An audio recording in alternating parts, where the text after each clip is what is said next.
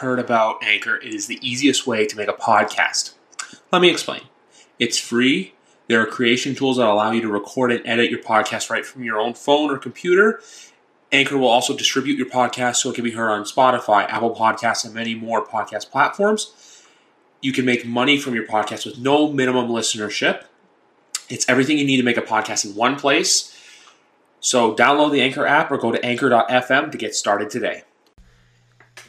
And just like that, guys, we're here. Divisional weekend. It's another weekend in the NFL playoffs.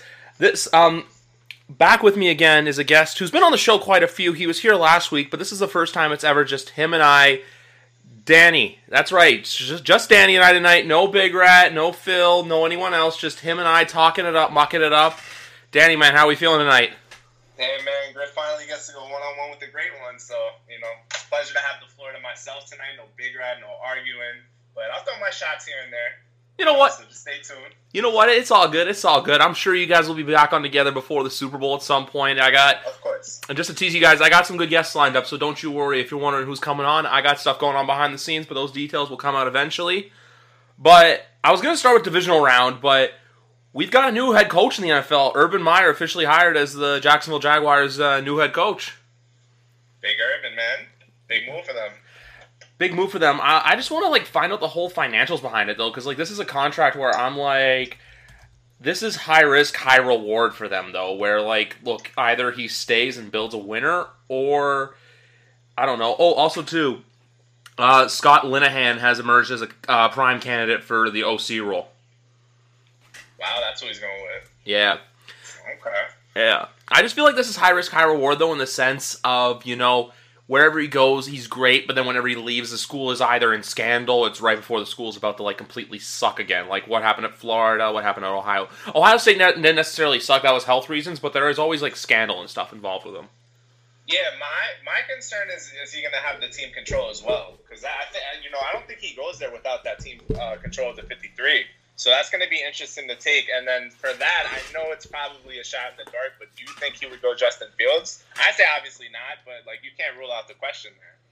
Uh, I don't think so. I think it's just the ma- I think he's there for Trevor. I think it's yeah. For as much as an Ohio State guy he is, I feel like he's there for a few reasons. One, does he like London, England? Uh, two is it's probably Trevor Lawrence because I feel like look It has to be. because look at it too. Like look at Cliff Kingsbury. As soon as Cliff Kingsbury two years got hired by the Cardinals, we knew they were going Kyler Murray. Yeah, of course, of course. So I think it's the same thing because like Urban, it's this is just a good one. It's a good hire for them, but like I said too, it's high risk, high reward just because of the no NFL experience. I even told someone I'm like, look, year one I'm fine with. It's year two because say if he has a bad year, it's not like he can go out and just recruit whoever the hell he wants to come and play for him, like him and Saban do at the college level. You got to deal with the chips you're given, and the big. And you are 100 percent right though. The total control of the 53 is huge because like are they i feel like the general manager they're going to bring in is just someone who's there to like i don't know kiss ass and just say yes to whatever Cap- Shad yeah, Khan wants. cap guy for sure. yeah.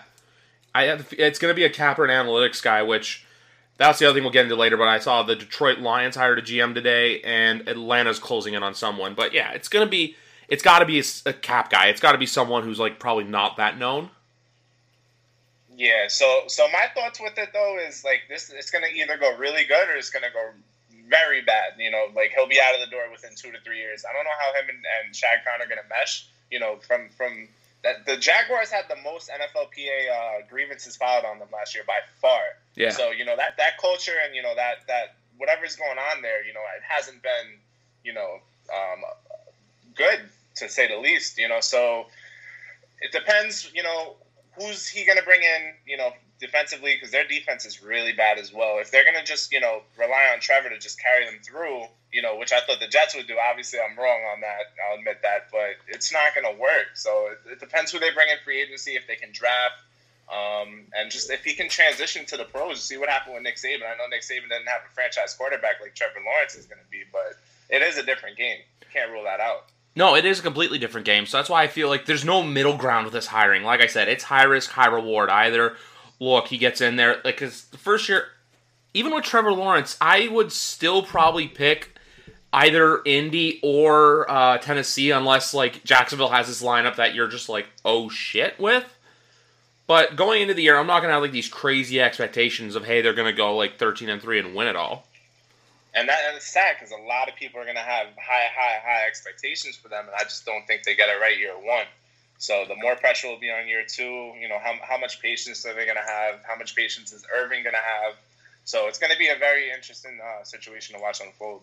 And even back to the culture thing too, they actually had a, a thing called Lot J. They wanted to do like build a bunch of like condos and like an office tower and I think some restaurants and stuff like right by the stadium, but the Jacksonville said no. So that's just another thing when it comes to like culture is not only like on the field but like the off the field and the fan expectation too because if it's one of those things it seems like in Jacksonville hey you go to the game.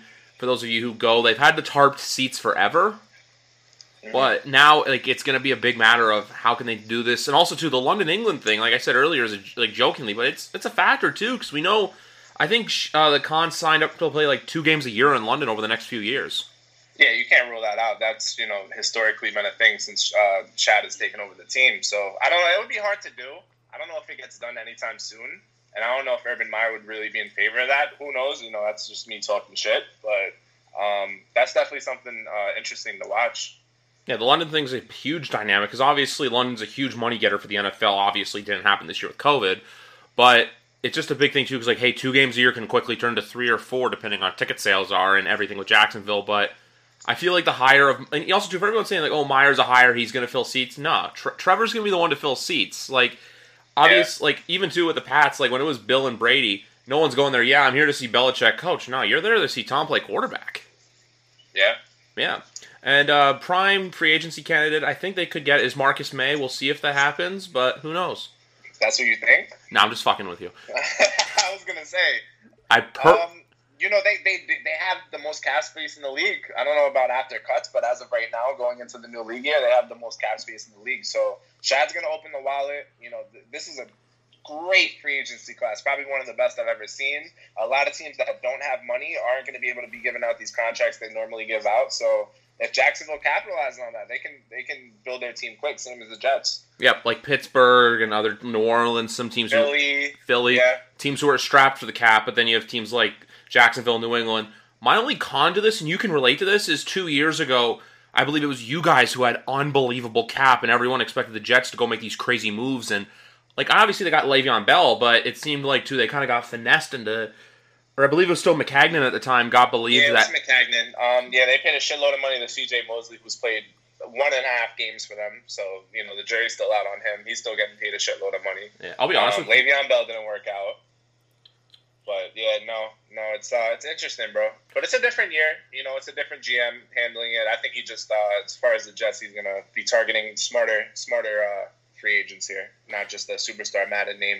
Yeah, exactly. Like you have to play your money smartly. Because the one thing I was gonna remember with Maccagnan as well was apparently someone got in his ear and said like, oh, or Le'Veon Bell's agent told him, hey, Le'Veon's got more from this team but so that's why they gave him, I think it was like 15 or something, 14 and a half or 15 a season. But in reality, no one else had an offer. It was just Le'Veon finessing the Jets to give him more money. Yeah, they were they were bidding against themselves. Yeah, and, and I've read numerous numerous reports that agents and other GMs did not respect Maccagnan. He he was just an awkward guy in the room. He didn't feel like he they didn't feel like he belonged there. So I mean, I could see the why that happened and why he was out so quick.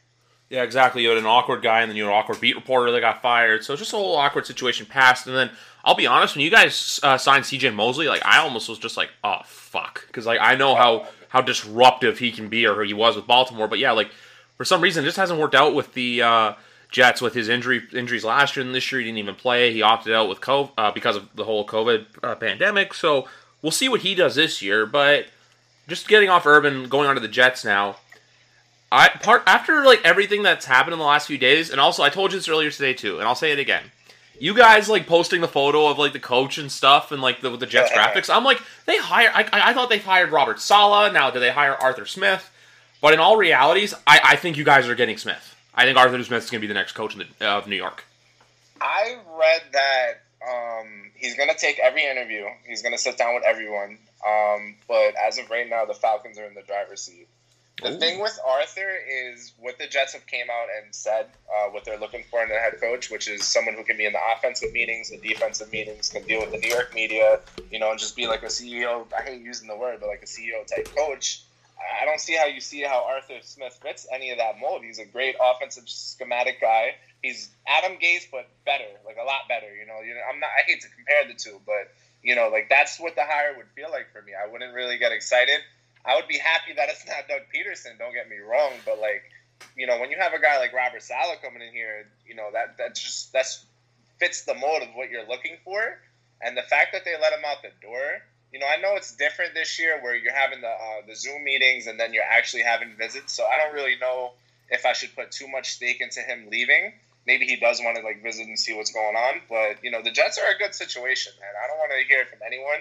You know, you have the number two overall pick in the draft. You have no cap restrictions. You have a lot of picks in the draft. You have the extra Seattle uh, first rounder, which is going to be 23. Thank God for losing. The Rams kind of made up for us uh, beating them, you know, and, and costing us number one a little bit. So you know they're half forgiven there. But um, you know, this this is a good situation. It's not bad if it's done correctly. And from what Joe Douglas has shown, unless he goes out and hires Doug Pederson, you know, I'm going to put my faith in him. Yeah, exactly. I only said the Arthur Smith thing too because also I heard today Chris Sims say that a lot of people he knows in NFL circles. He was saying that he thought that uh, the Jets were kind of in favor or more or less a favorite to hire Smith. And then the Saleh thing is weird because it's like they uh, had the Zoom interview, and then he got he was at the facility, I believe, in uh, I don't know where in the exact city in Jersey is where you guys train. Yeah, Florham Park. Florham Park, yeah, like he was in Florham Park, but then all of a sudden he was in Philly. So I'm just trying to figure out what ex- like were they just doing that to like cross the i's and dot the t's, or are they serious? Because I think I said this before, but my only concern with hiring a defensive coordinator is the offensive coordinator position is just a revolving door. Because say for example, let's give this example out. I know you're not going to like it. You guys keep Sam, and you end up drafting, let's say, like Ja'Marr Chase or Devonta Smith with that second overall pick. And this, you have a new OC come in. He makes Sam look great chances are he's going to get a head coaching job. Like, look, Case Keenum got Pat Shurmur the Giants job. So it's just yeah, no. I've read I've read a lot about that. A lot a lot in the Jets beat that they're scared and that that would be a negative thing. Listen, if there's a day where another team wants a Jets offensive coordinator as a head coach, I can't be mad because that's never happened as me as a fan. You know that doesn't happen. So if we had an offensive coordinator that good to, to make that a real scenario, like that's fine. Um, as far as an offensive uh, coordinator with Robert Saleh, I've heard nothing but good things about Mike McDaniel from uh, San Francisco. So um, I know he's supposed to interview with the Dolphins and the Seahawks, but you know if he's bringing Shanahan's scheme with him, I, I, I don't see anything that could go wrong there. Obviously things can go wrong, but like you know the staff that Saleh would um would would would hire there, you know you, you have nothing but optimism to to look forward to there. So um, that's why I do want Saleh is because I'm not worried about him being a defensive head coach. He's going to be a head coach. He's not going to be the defensive coordinator. So people are going to motivate off the energy he feeds, which you know you clearly see on the field every Sunday. You know him jumping around and bringing the energy. So I feel like that's what we need right now. And also too running up and down the stairs of every running uh, up and down state. the stairs. Yeah, everything. Yeah, man. he seems like just that guy that kind of like eats, sleeps, and breathes football. Um, a couple other questions just quickly. Uh, just to my knowledge, did uh, did you guys keep Frank Bush around, or is he? Did you let him go? Frank Bush, uh, I don't believe he's still around. No, and I don't I, think so. And I assume Dowell Loggains got fired as yeah, well. Yeah, he's yeah he dude. That's that's Adam Adam Gase's little bitch. So anywhere Adam Gase goes, he'll be there too, oh. including next year too. Okay, okay. Sure. Just, just wanted that. Just wanted that. So no, it's yeah. I think I think they did relieve the whole staff because I saw Frank Pollack. He was our uh, offensive line coach. I think he got a upgrade in Cincinnati which where he came from Cincinnati, so I'm sure they regretted letting him go. But uh, yeah, I think they got rid of the whole staff there.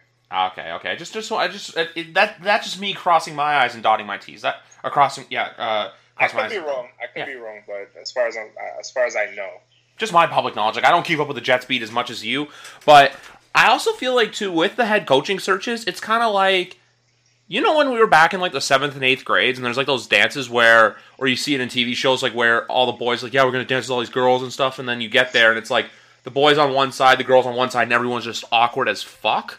Oh yeah, oh yeah. That's I feel like the head coaching searches, and this whole thing is like Shad Khan is like that weird awkward kid who approaches like the hottest girl in school, and then they start dancing, and then eventually everyone else is going to start to build confidence and go after the coach. Now, I'm not saying Urban's the most. I'm just saying that in the sense of the name and the let's say the hype behind Meyer. That's why I made the hot girl reference. But I feel like now because one, or also two, uh, because that one domino fell, the rest are going to slowly fall. yeah, that's what normally happens every year. Um, as far as far as um, you know, another team, I think a lot of these um, coordinators are still in the playoffs, so a lot of these teams are going to sit and wait on you know Frank, uh, I mean Brian Daboll and whoever else is out there that's still in the playoffs. Um, so like as the Jets, like you can't sit around and wait for you know these guys to finish up in the playoffs because you know what if you don't get your guy and then the guy you wanted Saleh Smith, you know let's say Brady maybe I haven't really heard too much on Joe Brady gets hired elsewhere, like you're, you're screwed. And then you're looking at Doug Pederson which you know is my ultimate fear.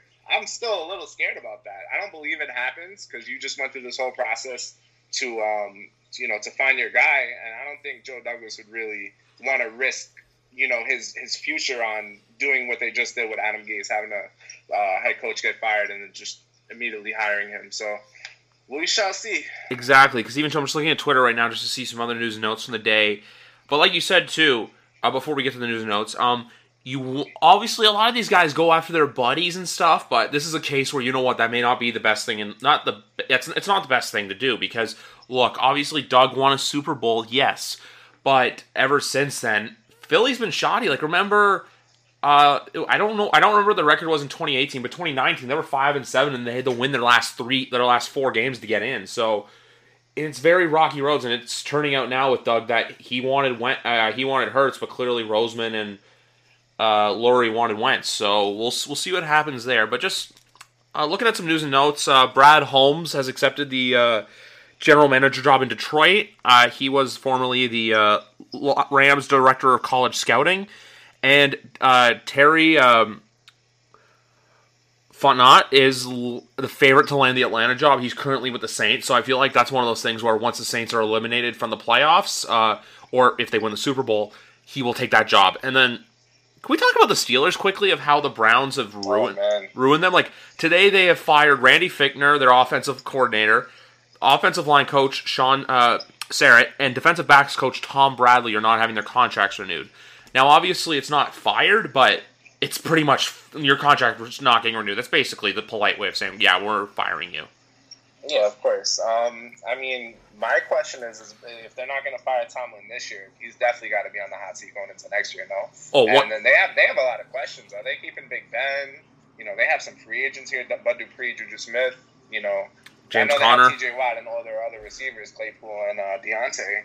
But uh, you know, they're, they're they're gonna get a little weaker, and if they keep Ben around, you know, like I think this team's already peaked and reached their ceiling, which is what they did this year. Maybe they can get to a divisional round next year, but you know, this team isn't winning a Super Bowl. No. What happened to the defense? The defense started off so hot to start the year, and it just you know, like the Browns embarrassed them, bro. Yeah, like I like the first play, I'm like, shit, Super Bowl 48. Like, right? That's my immediate thought. Yeah. Um, but with the with the Steelers though, I don't even know how they expect now Ben to learn a new offense at 39. That's the other thing that baffles me. Like, and then too, I think Juju's gone personally because I think he's gonna go. I I just think he's gonna want term over money. And and the Steelers the Steelers cap situation isn't great. No, it's by not. Any means, it's not great, and they have a aging roster. I know they have some blue chip players and uh, you know Minkah and you know T.J. Watt, but you know you have some free agents here that really you know produce for your team including uh, I, I don't even think I mentioned John Connor. I know he wasn't really a factor towards the end of the year, and they usually always find a running back uh, Pittsburgh. But you know the, the the, the team has questions. The Browns are only getting better. Burrow should be back next year sometime. You know, I'm not really looking at them as a, a playoff team next year, but you know, the year after. And then of course you have the Ravens. So you know that's a very competitive d- division, and if you fall behind, like you're gonna fall behind. And, and the Pittsburgh way has always been winning. So Exactly, but then they had like those weird. Um, they didn't win pretty much in the 1980s, but everyone forgets that. But even too, like they've gone through only three head coaches in 52 years, which is remarkable. Insane. insane. Yeah, but no, next year, like I look at already Zac Taylor, Mike Tomlin, Matt Nagy, and Mike McCarthy as, and Vic Fangio as well for that matter, as on the hot seat. I think. Yeah, you hate Vic. it's not that I hate him. It's just that he is his style is not what the Broncos need to win. Which the Broncos, by the way, hired a GM. Uh, the he was the former assistant in uh very good hire George Paton. Yeah, yeah, George Paton. He he was the assistant GM with the Vikings, and then he was been with the Vikings since 2007. So clearly he did something, but man, like the fact too that Elway's not in power anymore. I think you're going to see a Chicago Bears situation there where they bring in a a competent backup to like you know what fight Drew Lock because for them saying yeah Lock's our guy yada yada yada. Nah, I think personally I think Lock is overrated. I think it's like last year where we had such a small sample size that like everyone bought into the four and one hype, and then Yeah. he he just crumbled. But no, my my beef with Fangio is if they I know for as good as their defense is, even without Von Miller this year, their defense was really good. If you want to, you got to produce offensively. So, you, and you, they also have a lot of good players. They have Melvin Gordon, Philip Lindsay, Noah Fant, and a very underrated tight end in my opinion. Uh, Jerry Jeudy, Hamler, Courtland Sutton was out all year. We'll be getting Yeah. him back with a torn ACL. And if line. yeah, that's the thing too. Like even to Garett Bolles is a guy that's really come out out of nowhere and impressed me. Uh, remember, this Bronco team almost beat the Chiefs a month ago. I do remember, yeah. Yes. Yeah, they beat the Patriots. They beat your Patriots. They beat the Dolphins. You know, they, they have some good ones under their belt. Yeah, they they did. The only thing is though, it's like that's where the lock thing comes in because if you remember that Pats game, they only scored field goals. They won eighteen to twelve, but it was six field goals. You can't win games all the time doing that.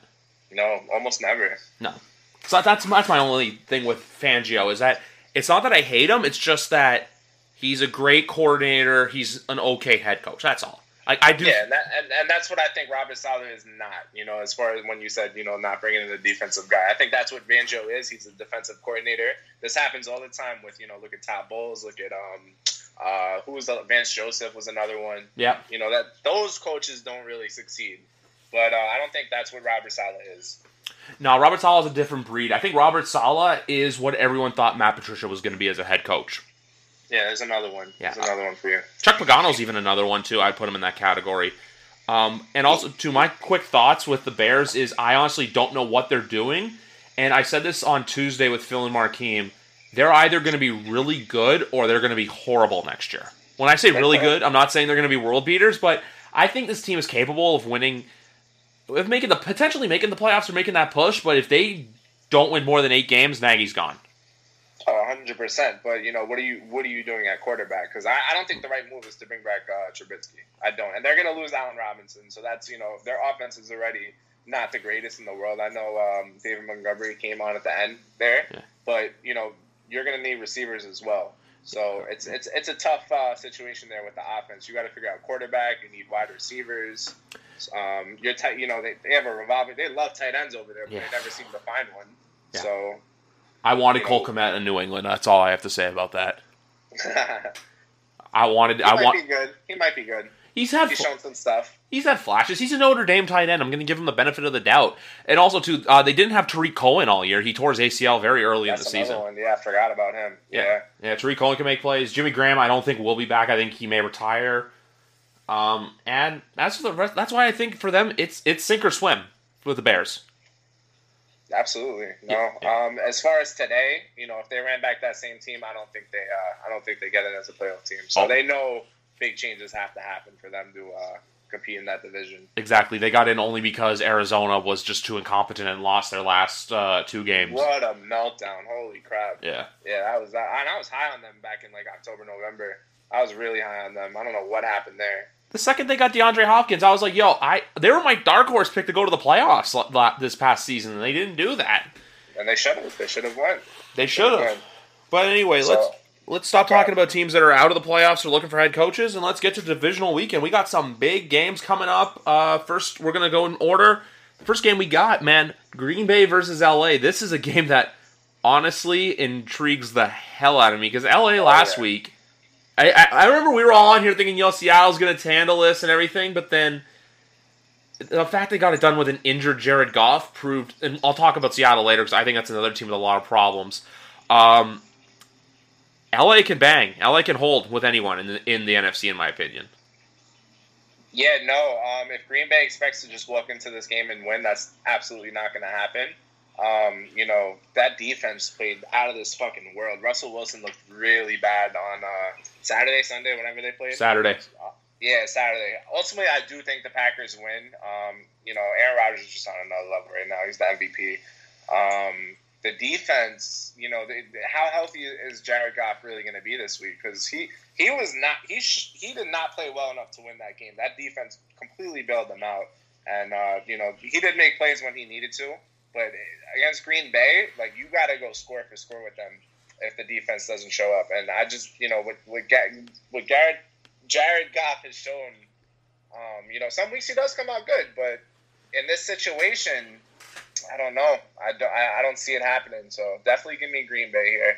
I think they. I think they'll look good. I think they'll cover, but uh, it might. It might. It might be ugly to start.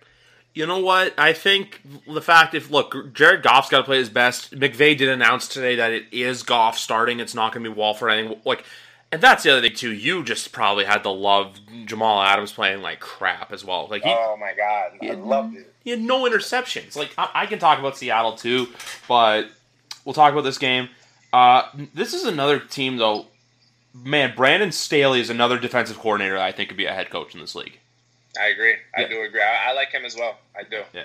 He came up out of nowhere. Brad Mc, and that's the other thing too with McVay. People don't recognize the ability for him to find talent. Like he's got two head coaches in the NFL right now. He's 34, which is insane. This guy is like a generational coach, bro. Yeah, he's one of those coaches that only comes around once in a while. But with this game right here, look if Aaron Donald can man get it fine. Even him too. He's banged up, but the fact too that he had two sacks in like I think at least ten games this year. Like, I'm, for as good as Mahomes is, man, Aaron Donald is the best player in football right now. Like the man's just. Yeah, a, should, he should get defensive player of the year, right? Who else would be competing with him? Uh, I have T.J. Watt personally. T.J. Watt. Yeah. Mm. Yeah, that's a possibility as well. Yeah, that, that's an interesting one to watch for sure. Yeah, but with this team though, like I don't think we've seen a defensive end or defensive lineman this good since like Lawrence Taylor or Reggie White. That's the level we're mm-hmm. talking about. Um, but with Don, with Don, like that's my big X factor in this game is not even how Donald can play. Um, that's my biggest X factor. My biggest matchup I'm looking forward to, man, is Jalen Ramsey and Davante Adams. That's gonna be good. Oh yeah. Yeah. Oh yeah, Jalen, and I was looking at Jalen's stats. Um, I think they posted it somewhere where he's just been locking down every all these wide receiver ones, man. I mean, Davante Adams is a different animal. He's probably one of the top three best receivers in the league right now. Yeah. Um, so he's definitely gonna have his hands full. But uh, I'm, I'm gonna be I'm gonna be staring at that uh, side of the field a lot in that game. Oh, 100 percent. Because that's the thing too. Like that's that's the other the key to this game as well. If the Rams can shut down Davante, there's a very good chance that they can win this game. Yeah, and I mean they, they also have to shut down Aaron Jones too. He, has been playing very well this year too. Yeah. Jones has been kind of wish-washy. Though. Like he'll have a game where he just balls out, and then he'll have a game where he's kind of like quiet, or he'll do something average, and then he'll just like spike. He's kind of like a roller coaster kind of player. Yeah, towards the end of the year, I know he started off the year really, really hot. Yeah. Um. So if he can get that going again, he's definitely a dynamite player as well. Yep. And you know, and, and uh, Marquez Valdes-Scantling, he he makes plays every game, bro. Every game he'll make a play. So you know you can't you can't let him get behind you. This is why Aaron Rodgers is my MVP. Like if I had a vote with the Associated Press, I'd give it to him because like look how he can make Davante look good one game, then he can make like Valdes-Scantling, and then he can make like Robert Tonyan look like he's Tonyan, Travis Kelce. He, he, who the hell knew about Robert Tonyan, man? You know he's has like what eight nine touchdowns this year. Yeah, like undrafted tight end, like from some small school in Texas, I think. Like really good story. Mm-hmm. But with this game too, like I want to pick the Rams just because, like, and part of me also wants to see the NFC Championship rematch from a couple years ago. Just, oh, so you're going Rams here? No, I was going to, but the oh, like the okay, more I'm thinking about it, I'm going.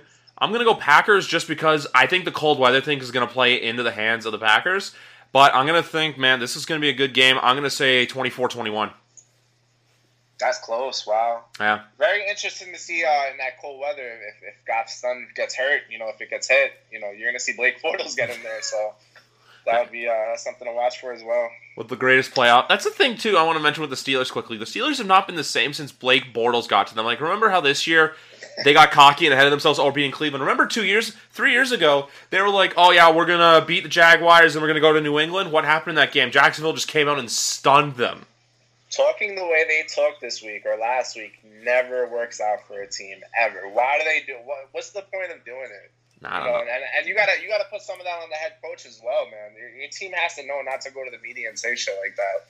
And look what yeah. happened. You got burned because of it. So yeah. And then Chase Claypool's still out here, you know, making a fool of himself, saying, you know, oh, the Browns are gonna be on the couch with us uh, this week, whatever. Motherfucker, you got beat by them. Shut up. Like no one cares what you have to say. Your quarterback threw four picks against a suspect defense. They didn't even have their head coach. That's what makes this thing even yeah. worse for Cleveland for Pittsburgh. Excuse me in Heinz Field too, in Heinz Field, where they never win ever. Yeah, like the, the first time that the Browns won a playoff game since I think like 1969 and, and on the road. Yeah, man. What a weekend between them and the Bills winning games. Oh yeah, which that's what we're going to next, man. Buffalo, Baltimore. This, besides the Sunday night game, I think the Sunday nights is the most intriguing. This is the most interesting because this is just a matchup. And Max Kellerman said this today, and he says a lot of stuff I don't agree with, but he said this. He thinks the winner of this game moves into like that top echelon of like elite quarterbacks in the league right now, and then that other guy's like the sixth or seventh ranked guy. Because man, this this is a matchup that's going to be exciting. Yeah, that's that's fair to say. You know, he, Yeah. does, he does have a lot of hot takes, but that's definitely uh, something to look for. Um, me personally, I'm gonna go with the Ravens. I'm going with the Ravens here. I think Josh Allen isn't gonna be able to, you know, hit his receivers the way that he's been doing all year. I think this is the first time he's really getting tested. The Colts are a good team, don't get me wrong, but they're not the Ravens. Um, you know, and if they if they if they if if, if they the Buffalo can't run the ball outside of uh, Josh Allen, uh, Zack Moss just went down. Singletary had a disappointing year. So if, if they're forcing Josh to pass the ball and they know the pass is coming, I think it might be uh, an ugly day for Josh. Man, So uh, Lamar, you know, he finally got over that hurdle. Let's see what that does for him. You know, maybe that unlocked another Lamar Jackson that we haven't seen yet. Uh, Buffalo's defense has been sus- suspect, so um, I'm gonna go. I'm gonna go with the Ravens here. you know what? For as much as like I, I I've never really liked the Ravens, man. I and also I don't like the Bills, so this is a game where I'm like looking at it like, oh, I could care less. But in reality, I got to look at it from a football analyst perspective because look, I know we don't. I say this many times. I don't get paid to do this. I do this for the fun of it, and I'm on here to pick, and I got to be partisan and fair.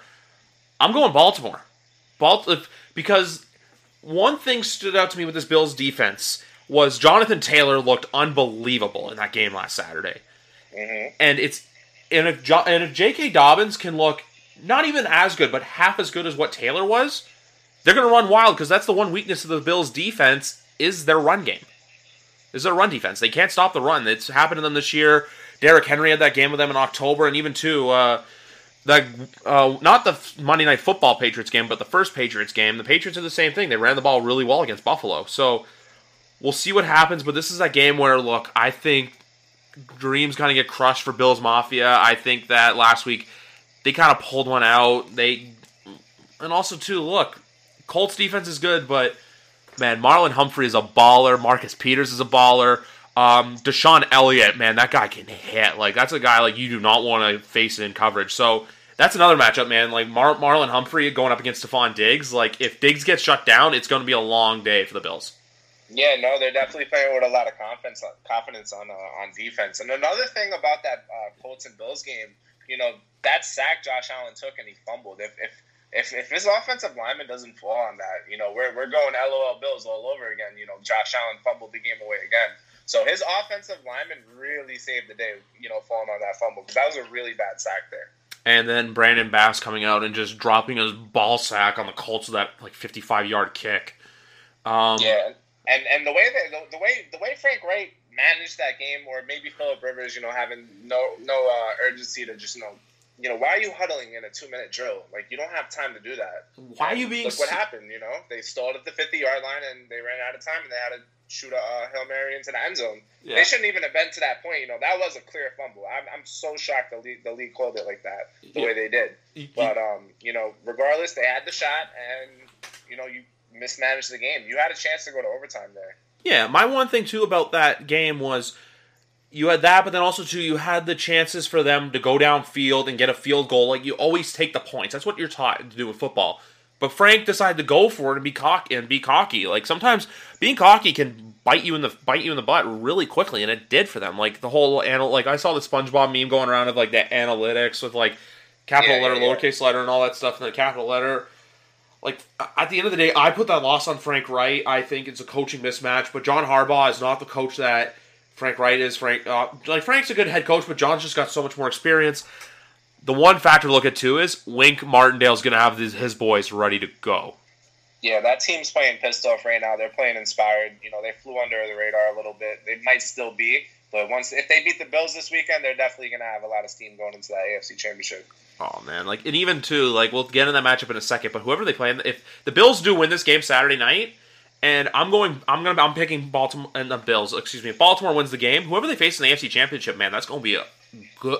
I'm not even gonna say good. It's gonna be a sexy matchup. Like I know that word sounds weird, but it is. That's what that the Yeah. AFC Championship has the potential to be.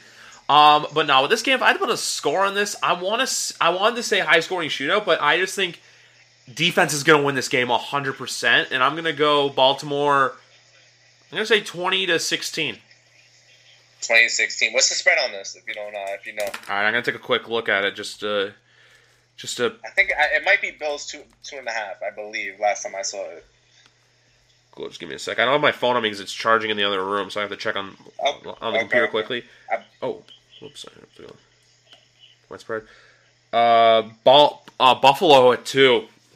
Buffalo at two. Okay. Yeah. Um. So you know they have the Ravens being an underdog, which is right. You know Buffalo's at home. They're, they're thirteen and three. But um. Yeah. So I'm gonna go. I'm gonna go twenty eight to seventeen.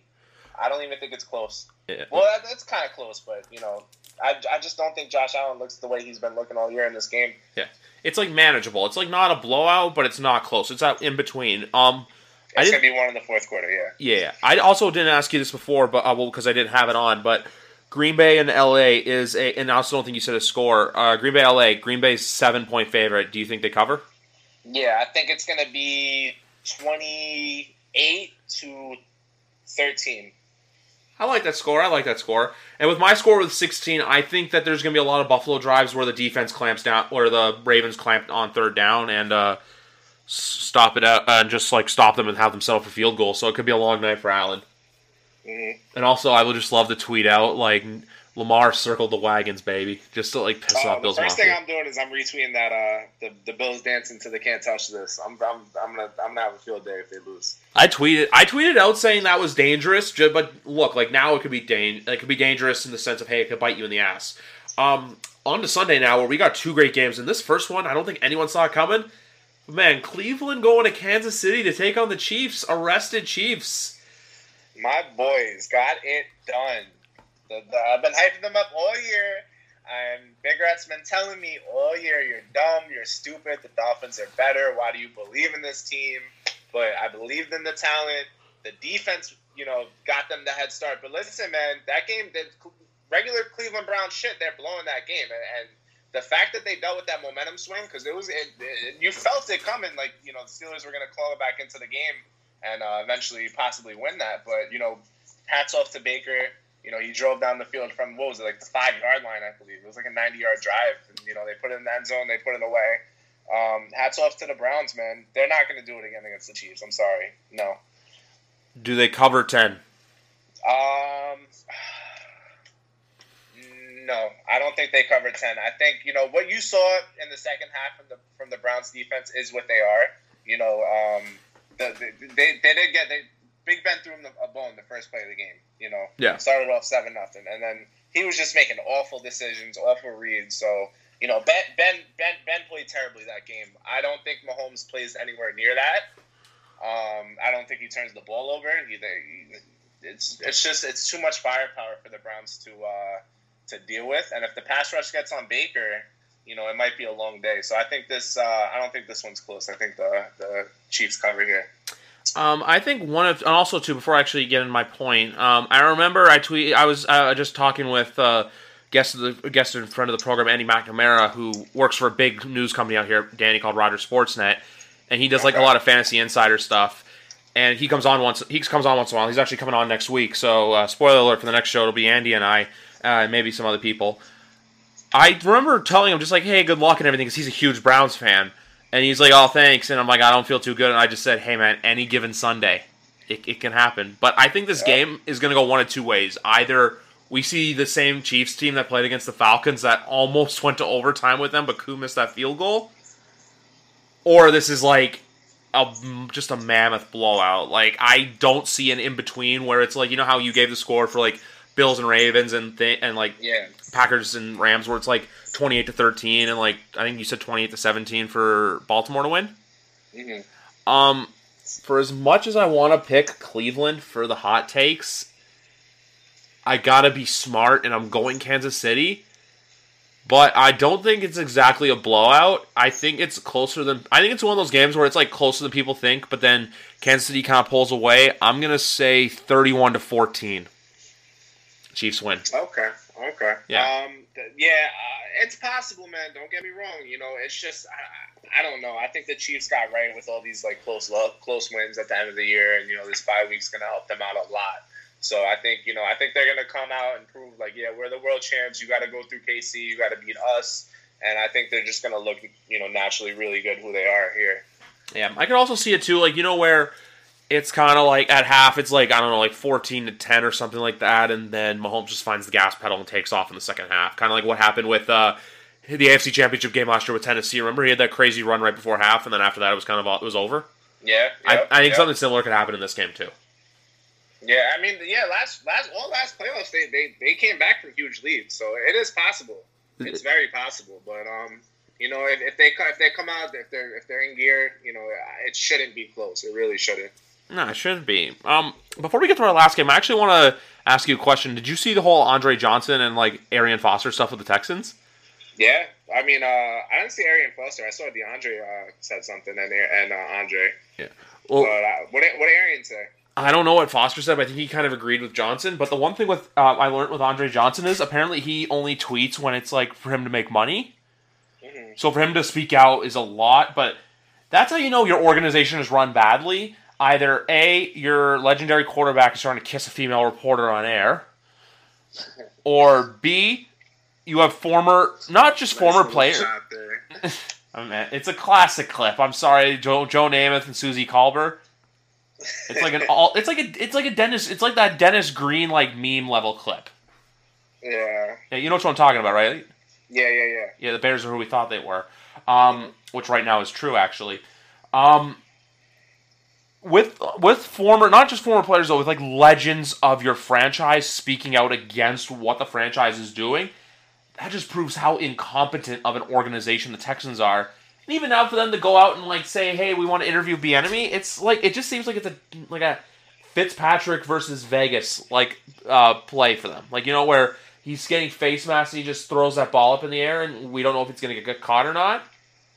Yeah, it's it's definitely a desperation move to Yeah. keep Deshaun because that's what they're doing. They clearly didn't believe in him if they didn't request uh, to interview him. And if I'm Eric Bieniemy, why am I taking that interview? Hell no, no. You had your shot, you know. And now that everything's under scrutiny and you know everything's under the microscope, I don't want to be a part of that. Hell no.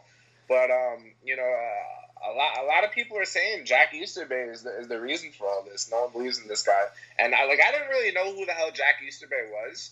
So you know, I, I researched a little bit and see like where the hell this guy came from, and I don't know how the hell this guy's in the position he is at all. He finessed people and lied and basically said that he had more experience than he actually did. Yeah, which is you know I'm not surprised coming out of New England, but um, you know, and he's he's been trying to uh, get uh, Nick Castle. What is it? Uh, however you say his name. Caserio. New England for yeah Caserio for for a while now. I know Bill filed uh, ta- tampering charges against the, the Texans, but he finally got his guy. So his fingerprints are all over this. Deshaun probably sees all of this, and he just doesn't believe the direction they're going in, which I don't blame him. Now, do they trade him? What what's this is going to be a really interesting story uh, to follow. I think they should. Yeah, yeah, I, I honestly don't know. I for as much as I'd love for him to come here, it's just the cap hit's too big. But I've seen Deshaun's social media, man. He's with his like rocket ship of a girlfriend, like on vacation right now, not giving a Yeah. shit, like dealing with that. You look at his Instagram, like he's just chilling on a boat, not giving a fuck, just being like, as he should, as he should. He went through Yeah. a tough season. yeah, you know what? He's a he's the franchise quarterback, no matter where he goes. My my nightmare scenario is that whole Deshaun goes to Miami and then the third pick and Tua go to Houston because I do not want Deshaun Watson in the AFC East. For as No. much like I for as much as I know Big Rat would love it, I do not want it personally. Because then, like, look, you have Deshaun Watson, Josh, Josh Allen, more than likely Justin Fields, and then whoever comes into New England as the quarterback. It's like, man, the AFC Jimmy Garoppolo. I'm gonna be honest with you. I honestly am not uh, opposed to that idea. Everyone tells me he sucks and everything, but I'm like, look, if he can stay healthy, he can play well. I personally just don't think uh, Garoppolo fits in the Shanahan system. That's all I think. really, and that's hard to do, man. He's so QB friendly. Yeah. Which I think it's just the it's the right guy. Part of me still Have thinks you- that part part of me still thinks that uh, on a no- another note that the 49ers. I think Shanahan still wants Cousins. Oh man, I, I don't think so. I don't I don't know about that, especially that contract. I don't know. I mean, it's possible, but you know, if, if you if you have a chance to get Deshaun, you know, if you're if you're the 49ers, you have a chance, man. I know uh, Miguel, my buddy Miguel, you know Miguel. Yeah. He was uh, he was telling me today that his buddy's a Niner fan, diehard, and he was listening to sports radio up there. He thinks they're gonna offer uh, Nick Bosa in the package, which you know that makes sense, man. Nick Bosa, you know, two two to three first round picks. Why would that not get done? But you know, it's all on the Texans if they want to move on from him. So Man, we'll John, see how ugly it gets. John Have you Lynch. Seen, uh, have you seen the Texans burner accounts though? Yeah, I've seen you. I've seen the ones that you've brought up and everything. Oh my god, that's hundred percent them, bro. There's no way it's not. It's hilarious. Yeah, like they're literally trying to put out their own fire. They're trying to do whatever it is. It's a PR nightmare for the team and the organization right now. I still Like no, no one in this world is defending Jack Easterby, and you have this guy over here, you know, like Jack Easterby's doing everything he can in the organization. Like, dude, that's totally you, bro. this is a Bryan Colangelo situation for them right now. Yeah, it's embarrassing, bro. That's that's a very dysfunctional team, and I mean, James Harden definitely just took some fucking pressure off uh, the Texans for a couple days, but That's another subject I can get into, but this is a football show. Um, yep, yep. The thing with the Texans is though, and the whole Easterby and the tampering stuff for Caserio. Two years ago, he tried to hire him. Bill blocked it, and then that's when the tampering stuff came in. So then there's all the memes going around in New England saying like, "Oh look, he didn't want Caserio going there because he thought hey the Texans were a good organization." Which two years ago they were. They were winning the South. They were in the playoffs. They just could never get over that hump and make it to a conference championship. And then all of a sudden the Texans are this bad dysfunctional organization. He just lets Caserio walk. Like this just proves that how smart Bill Belichick is. He's playing chess Yeah, while no, we're all playing for checkers. Sure, for sure. You can't discredit Bill. No, you can't. No one can. I know I have a little bit of a Homer opinionated bias on it, but at the same time too, you you you can't discredit Belichick. Belichick's just a puppet master. you know, every every coordinator that's left the, the, the team hasn't really succeeded anywhere else. So like he knows who to let go, who to not, and he blocked. He, you know, maybe this is a good thing for the Texans. It's just like you know the media light on that team right now. I don't see how it's getting better anytime soon for a while. And they don't even have the draft picks to get out of this. No, and also too, they don't have a first rounder, they don't have a second rounder, and their cap situation is awful. That's that's the main reason why I think J.J. Watt's getting dealt is just to free up cap room. But at the same time too, the return may be ugly on it. I don't even know if anyone's going to take his contract. That's the thing. Um, it's possible. Don't get me wrong, but he might just straight up ask for the release. Everyone was You saying that- everyone was saying Pitt. I, I didn't mean to cut you off. Everyone was saying Pittsburgh, but I'm like, yeah, the Pittsburgh situation cap situation is just as bad because like that's the other thing too I didn't mention. Ben, if they decide to cut Ben, it's 22 million in dead cap they'd have to owe him. So unless or, they can or reach, you can keep him on the books and, and have a forty million dollar cap hit. It's- so it's you a- know, like, what do you want to do there? yeah, like either Kevin Colbert, uh, Kevin Colbert's got a tough offseason ahead of him. That's just we we'll talk about that, folks. We're gonna talk. I'm gonna have all these guys on. I need to get like I want to do a podcast where it's Danny, Big Rat, and Markeem. That's gonna be something that's gonna happen because I want once the Super Bowl's done, I want just us in a room. Like I said this on Mon- on Tuesday, I believe. The whole you know that whole thing that sports broadcasters say where it's like we're the actual voice for like the hundred drunk guys in a bar Yeah, that's the kind of podcast I want to have where it's just the four of us all just like or whoever like a mix, all the mix of all of us Twitter friends that um just shoot the shit and discuss just crazy hot takes and then we'll take it from there. Hell yeah, man. Good vibes always here, bro. Yeah, you know, that- know things get heated a little bit, but we all we all we all like each other. We all fuck with each other. So you know, everything's never personal here. 100%. Uh, it's always a, always a good time every time I've been on. Yes, sir. But anyway, let's finish this one on a hot note because we've got a playoff matchup that I personally wanted to see for years. Obviously, on this is different circumstances, but we get Brady versus Brees, the late game, the Fox game. Man, I have one of two takes. I'll get into it, but this this game, man, I know you picked Tampa to go to the Super Bowl, but the way they played Saturday night, if they have that exact effort, even though Brady never really got pressured, their offense, if their if their uh, defense plays the way they did against uh, Taylor Heinicke, who almost lit them up, if they play like that against Yeah. Brees, man, it's going to be another long night for that Bucks defense. Yeah, how about Taylor Heinicke, man? Hats Yeah. off to that dude, bro. That was Yeah. that was awesome. That was probably a top ten NFL moment of the of the year there. Oh, 100%. So hats off to that guy. That guy fucking balled out. But um, yeah, no, I think I, like Brady said, bro. Everyone's got to stare themselves in the mirror, man. Like that, that, that has to be a get right game. That can't happen again. Um, you know, but also, you know, it's very, very hard to, to be not only a team twice in a year, but three times in a year. And the Saints didn't look, you know, that amazing against the Bears. You know, the Bears had a shot, you know, in the Trubisky was was he was he was doing well, man. There was a drop touchdown in the end zone, the long one. You know, the receivers were dropping dropping balls left and right. So they, I don't think they looked as great as uh, as they normally do as well. Anthony Miller So- got kicked out for fighting or Yeah, for Anthony something. Miller got kicked out. Um, you know, that was probably the worst game of the weekend. But um, yeah, no, um, it, the, the, the Brady's got to get right there, bro. I mean, they played a they played a tough defense and they still were able to put up points, but their defense, you know, all year has just been suspect. So I don't know. First of all, I don't know how that Todd Bowles getting head coach interviews. Like I don't know what people are seeing there, but. Uh, You I'm should know that firsthand. Like I said, man, that's my Super Bowl pick. I think uh, I'm gonna trust Tom Brady here more over Drew, Drew Brees, and I think they get right here, bro. The only way I like I can't see the Bucks doing like a comeback thing. I think whichever team gets ahead first is who's going to win. If the if the Bucks stick to what works for them, I know the Bucks have struggled against a lot of these uh, good teams, but if they play a game like they did against Green Bay, yeah, they're to win. But if they play that game where you know what they're having that dink and dunk offense where it's not working or Brady's getting pressured, it's gonna be a long day. Like that Buccaneer O line is their the Buccaneer O line and their DBs are probably the weak points of their team. And I agree with you too. And I was about to say you should know better than anyone that Todd Bowles doesn't deserve another head coaching job in the league. Great defensive coordinator, but like as a head coach, he did a lot of stupid things with the uh, New York Jets. Yeah, which I, I don't think they're actually, you know, looking to hire Todd Bowles, but you know, things have shocked me before. Yeah, exactly. Um, with this game, I'm I'm still right. I have I'm riding with the Saints, but I think one of two things happens: either the Saints win, or they get their fucking hearts ripped out again. I think if they lose, it's gonna be some like crazy ass. I'm not saying like an uh, obviously last year with the Kyle Rudolph push off or the Robey-Coleman uh, PI, which I actually went back and watched that today just because I wanted to just to analyze it for this. Brees had two receivers open in the end zone on that play. Wow. And he had I Tommy- didn't realize that. Yeah, and I watched it. Tommylee Lewis was in the back, did a swing route to the outside, and I guess that's why Brees went to him, figuring, hey, look, we get this first down. Game's pretty much over. All they had to do was run it in or even kick a field goal.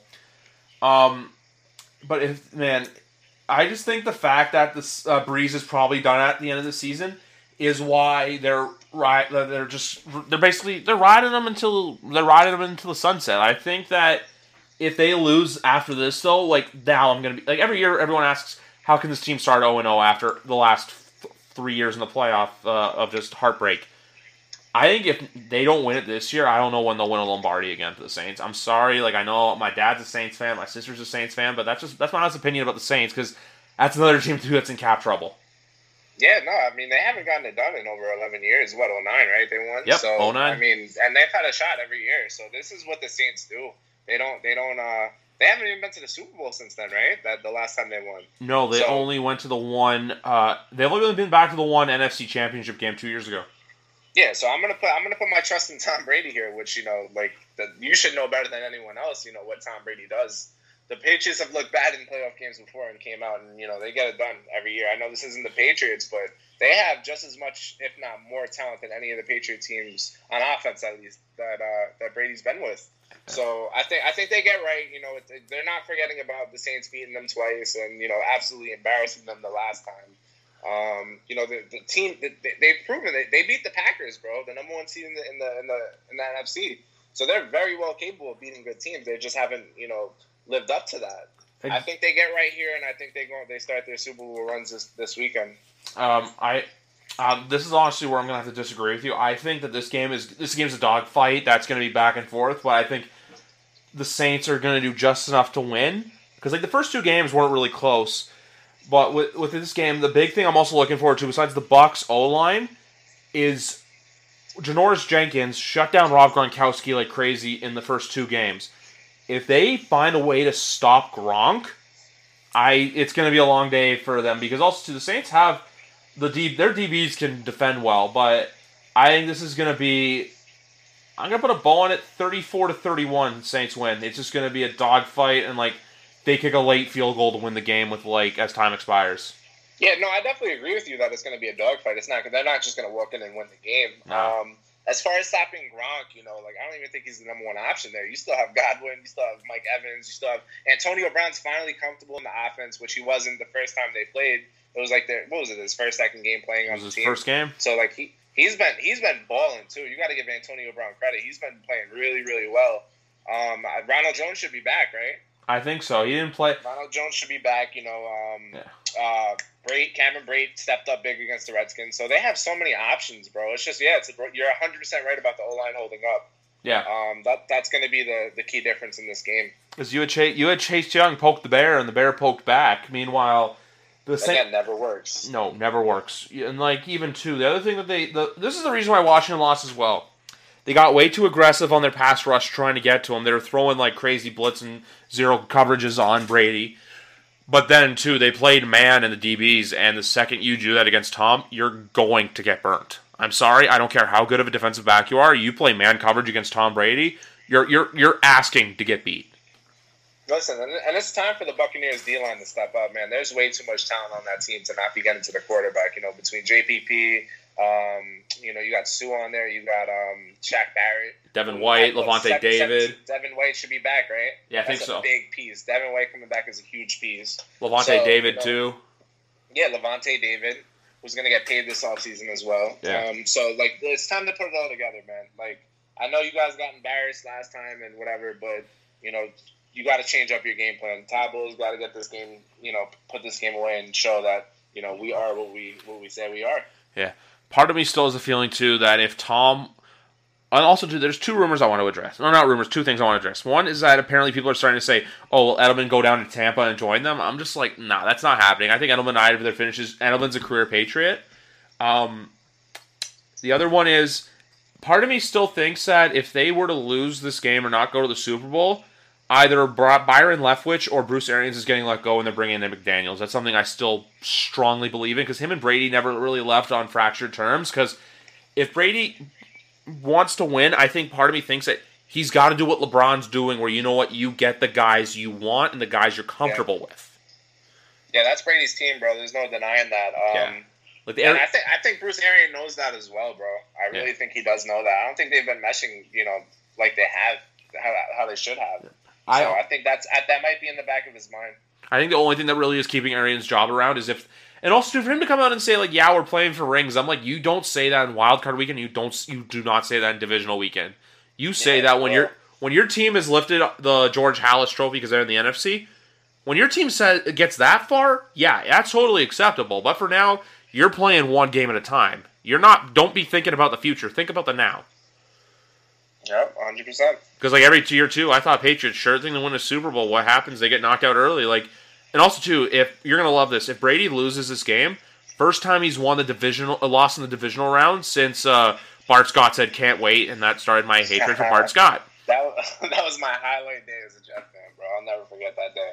That literally is the last time Brady has lost in the divisional round. Just to think about that, the only two times he's lost from what I can remember is 2005 to the Broncos and 2010 to the New York Jets. Didn't he lose? Um. Oh no, that was AFC Championship. Okay, yeah. Which one? right. No, this is the this is the the divisional round where Yeah, yeah. Ben No, Watson cha- chased down Champ I was Bailey. thinking about the Bronco game, but yeah, you're right. Yeah, it wasn't the divisional round. No, no, no. 2013 and 2015 was uh, AFC Championship. 2012 was AFC Championship. 2009 was Wild Card. And 2006 was AFC Championship with the Colts. Because that was the year that the Patriots went into LA and shocked everyone, which I still think was Philip Rivers' best chance to win a ring, by the way. Was that get, when he had that unreal team when it was him, LaDainian Tomlinson, Vincent Jackson, Antonio Gates? Yeah. Was that that wasn't the year he tore his ACL, right? No, that was the year that LT uh, broke the rushing record. Okay, okay, okay. or uh, not broke the record, but I think he had some crazy year. And I think if it was like, I think it's one of the best like fan, not just seasons, but like fantasy football seasons ever. Yeah, and then, speaking of Philip Rivers, they need to move on from that dude, bro. I hope they don't they don't re up his contract. I think he'll sign somewhere next year, like that. You know what? Kind of needs a quarterback ish, or like to bring in someone. Like even too, I'm just thinking on top of my head, like. The Denver Broncos aren't a bad option to bring him in for the right money, like to compete with uh, Drew Lock or even have Lock learn for a year. Because if Lock is your guy, you gotta you gotta get him some experience. That's just a name I thought of right now because I don't know what other teams need a quarterback right now in the AFC that aren't going the draft route. Like obviously, you guys and the Jaguars should be drafting. Um, besides that, I can't think of any other AFC teams that like need a quarterback and do not say New England because I do not think that is happening. As far as what Rivers or them needing a quarterback? No, Rivers, Rivers. The Patriots need a Oh, quarterback. Yeah, no, no, I, I don't see that happening either. Um, it's just like he, he he's gonna want to go to a contender though. That dude should have plenty of money. You know, why does he need the money anymore? So, I mean, if if if, if it's not you know a contender, what's the point of, of staying around? But the Colts would make a big mistake if they brought that dude back.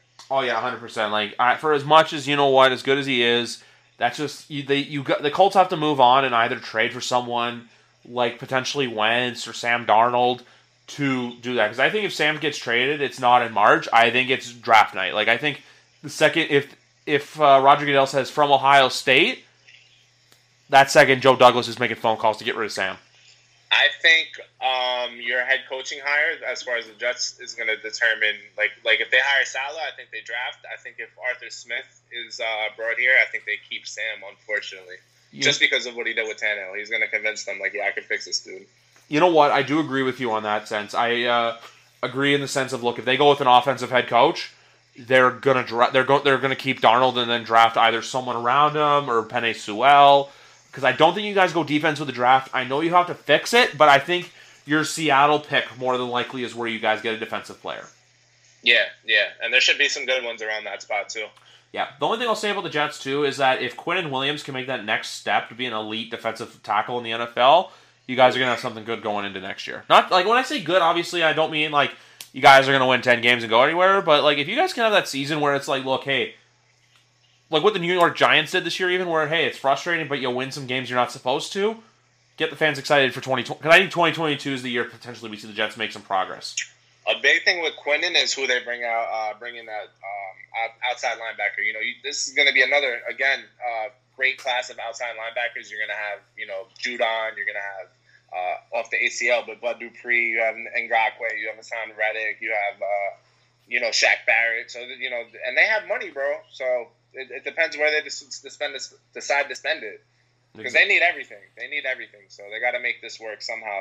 Exactly, exactly. Well, anyway, guys, I think that wraps it up for today's episode. You know what? A quicker episode, probably the shorter, one of the shorter episodes that Danny's been featured on, because most of the episodes he's with someone else, and we usually go at least an hour and a half. But I don't mind it. But you know what? Today, a little short and sweet episode. I know it's just over an hour, but that's going to do it for episode 56 of YWC Football Talk.